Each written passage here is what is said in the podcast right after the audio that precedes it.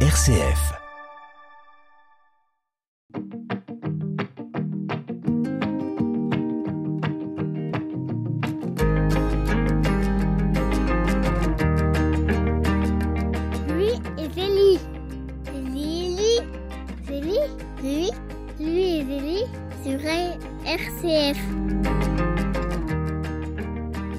Bienvenue dans votre émission Louis et Zélie sur RCF. Je suis heureux de vous retrouver pour euh, cette émission hebdomadaire en partenariat avec le sanctuaire Louis et Zélie d'Alençon.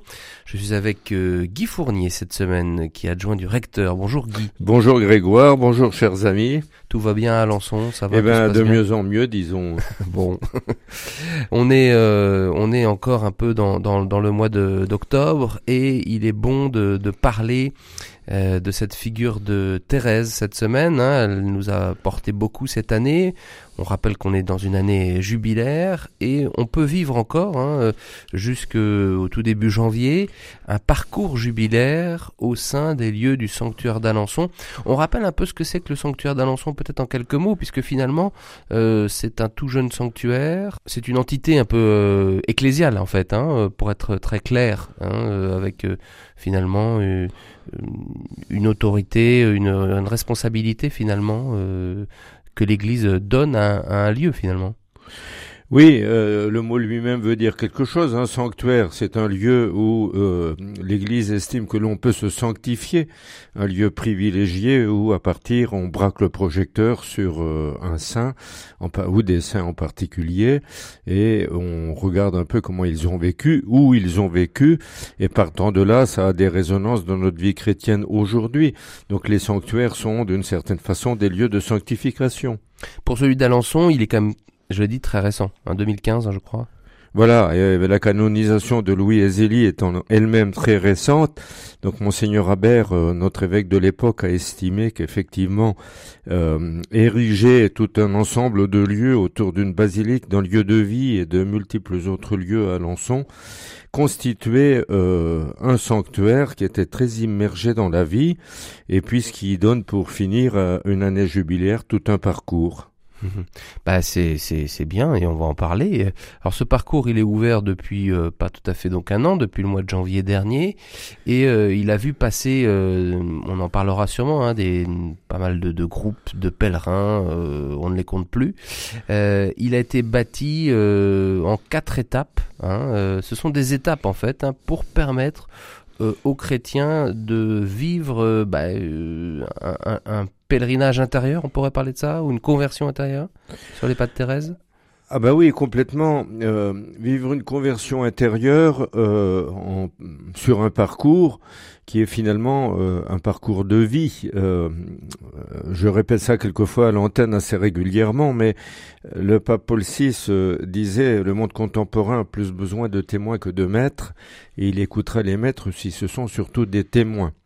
Voilà, donc effectivement, un parcours, c'est re- se rendre là où des saints ont vécu, c'est donc euh, voir euh, une foi qui n'est pas hors sol, mais qui s'est euh, construite peu à peu, avec la grâce de Dieu, comme on aime à dire, euh, sur les lieux de vie, au milieu des vicissitudes d'une époque. Donc effectivement, le parcours, c'est d'abord et avant tout cela qu'il donne euh, à voir. hein. Mais qu'est-ce qui nous donne, euh, enfin, il y a quatre étapes, mais concrètement, euh, qu'est-ce que propose finalement le sanctuaire à chaque étape Euh, il propose à chaque étape, que- qui sont des étapes euh, symboliques, il faut peut-être euh, les décrire avant de, Oui. de parler de ce qu'on y fait pour les auditeurs qui n'ont pas encore eu le bonheur euh, d'y venir, mais qui ont encore trois mois pour venir. Donc, euh, je les invite à, à venir là maintenant, euh, fin octobre, au mois de novembre, décembre, jusqu'à les premiers jours de janvier.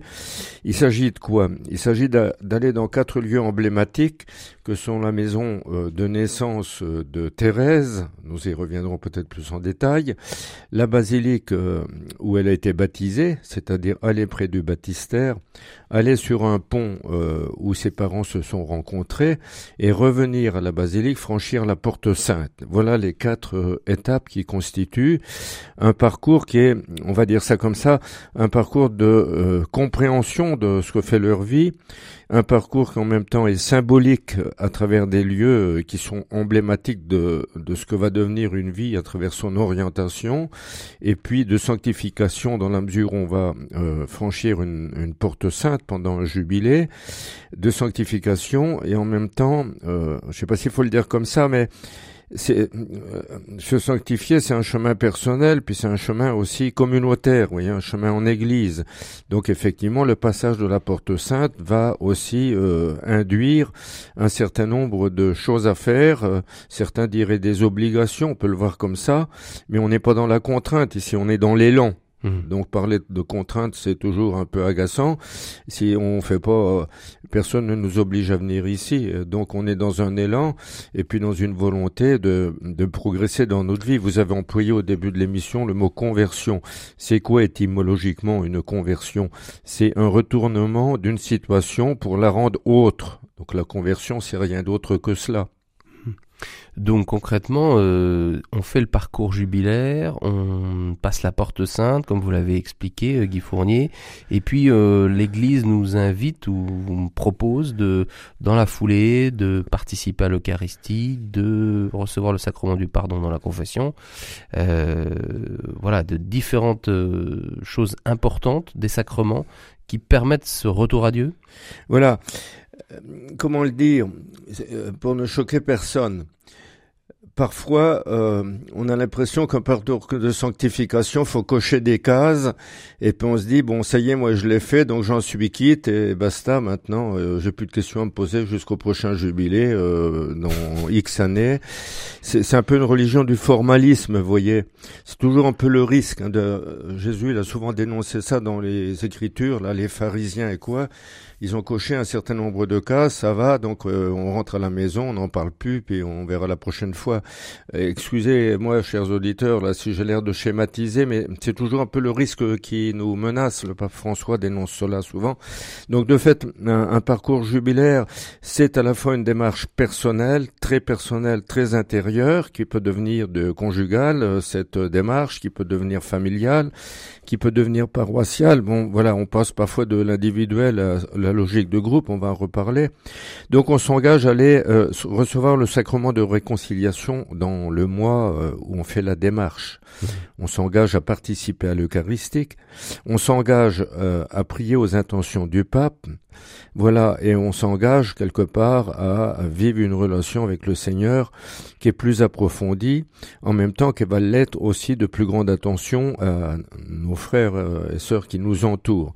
C'est un peu tout ça, vous voyez, donc on voit bien que c'est des piliers de ce qui constitue euh, un meilleur vivre en communauté, un meilleur approfondissement mmh. de la foi fois.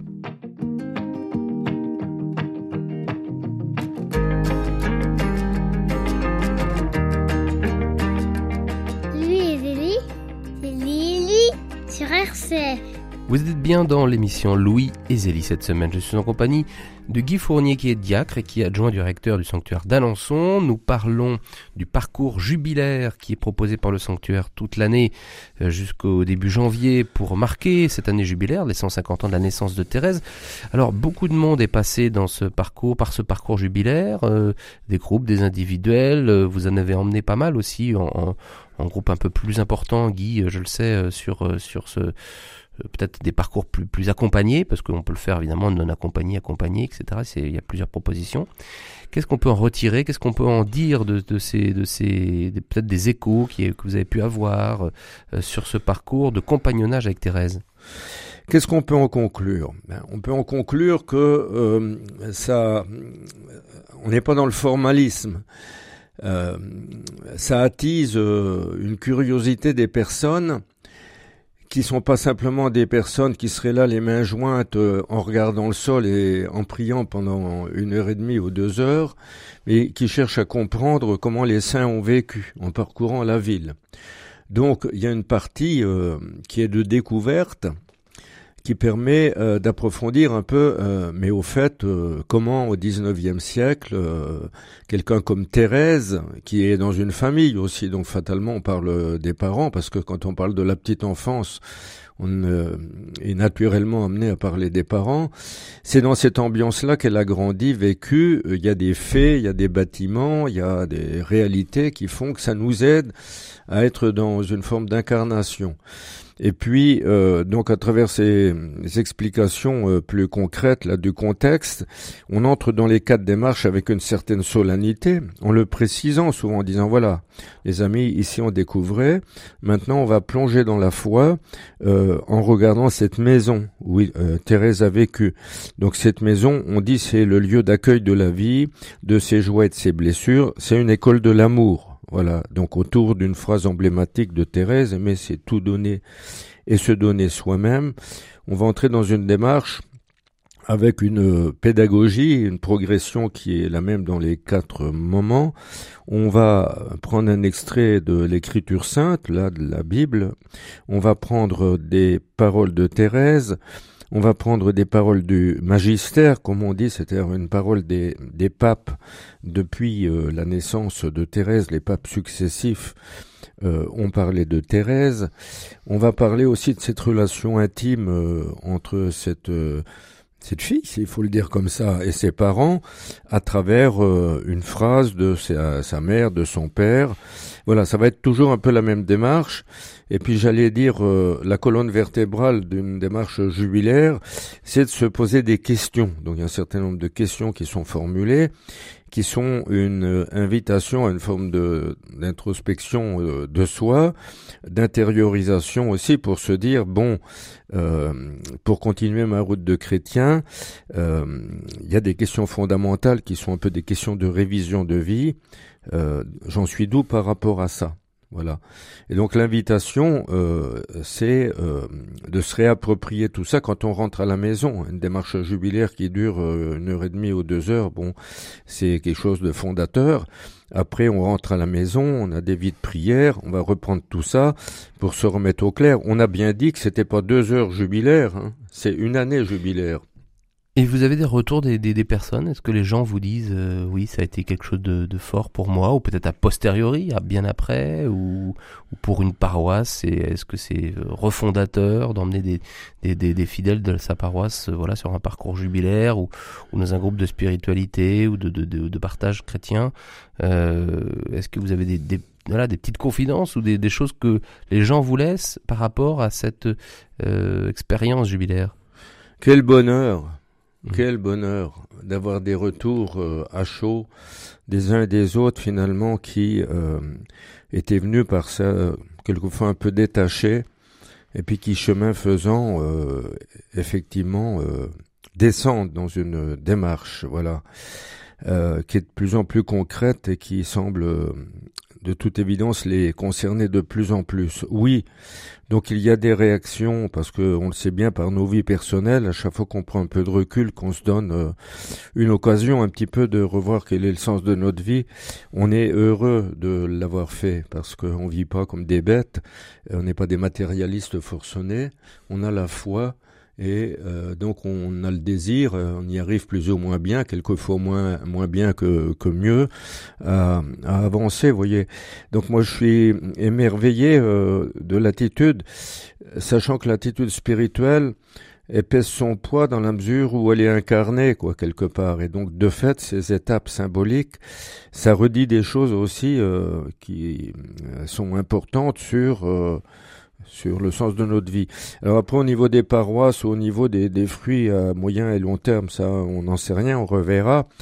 Sauf que parfois, euh, telle ou telle paroisse, tel ou tel mouvement de spiritualité vient déjà ici euh, comme une étape d'un parcours qui a commencé avant. Hein. Ça va être des équipes Notre-Dame, ou je prends cet exemple-là, mais il y en a d'autres, hein, qui ont euh, un programme d'année et puis qui viennent euh, au bout de quelques mois de ce programme pour insérer ça ou intégrer ça dans, dans une démarche d'ensemble. C'est assez génial en fait, parce que ça habite aussi une année qui déjà en elle-même est de la même veine qu'une année jubilaire, puisqu'on a envie d'aller plus loin et pas se contenter du quotidien tel qu'il est, de ne pas, comme dirait le pape François, faire comme ça parce qu'on a toujours fait comme ça. Merci Guy en tout cas pour ces échanges, pour ces pour ces retours euh, de ce parcours jubilaire que vous pouvez vivre au sanctuaire d'Alençon, vous pouvez vivre aussi un, parcours jubilaire aussi au sanctuaire de Lisieux, bien sûr, c'est une année à, à, deux sanctuaires, euh, cette année Thérèse. Et donc si vous voulez donc euh, vivre avec Thérèse et avec Thérèse ouvrir votre porte au Christ, c'est le thème de ce jubilé à Alençon, eh bien rendez-vous à Alençon, d'abord peut-être sur le site du sanctuaire, sanctuaire-louiseelie.com, vous y trouverez le livret du jubilé en, numérique et aussi en langue étrangère. Et puis euh, sur place, bien sûr, pour peut-être être accompagné ou vivre cette démarche jubilaire dans les lieux même du jubilé. C'est la fin de Louis et Zélie, votre émission hebdomadaire. J'étais heureux de, de, la présenter. Merci Guy. Et Merci. Bonne semaine à tous et à la semaine prochaine. Au revoir.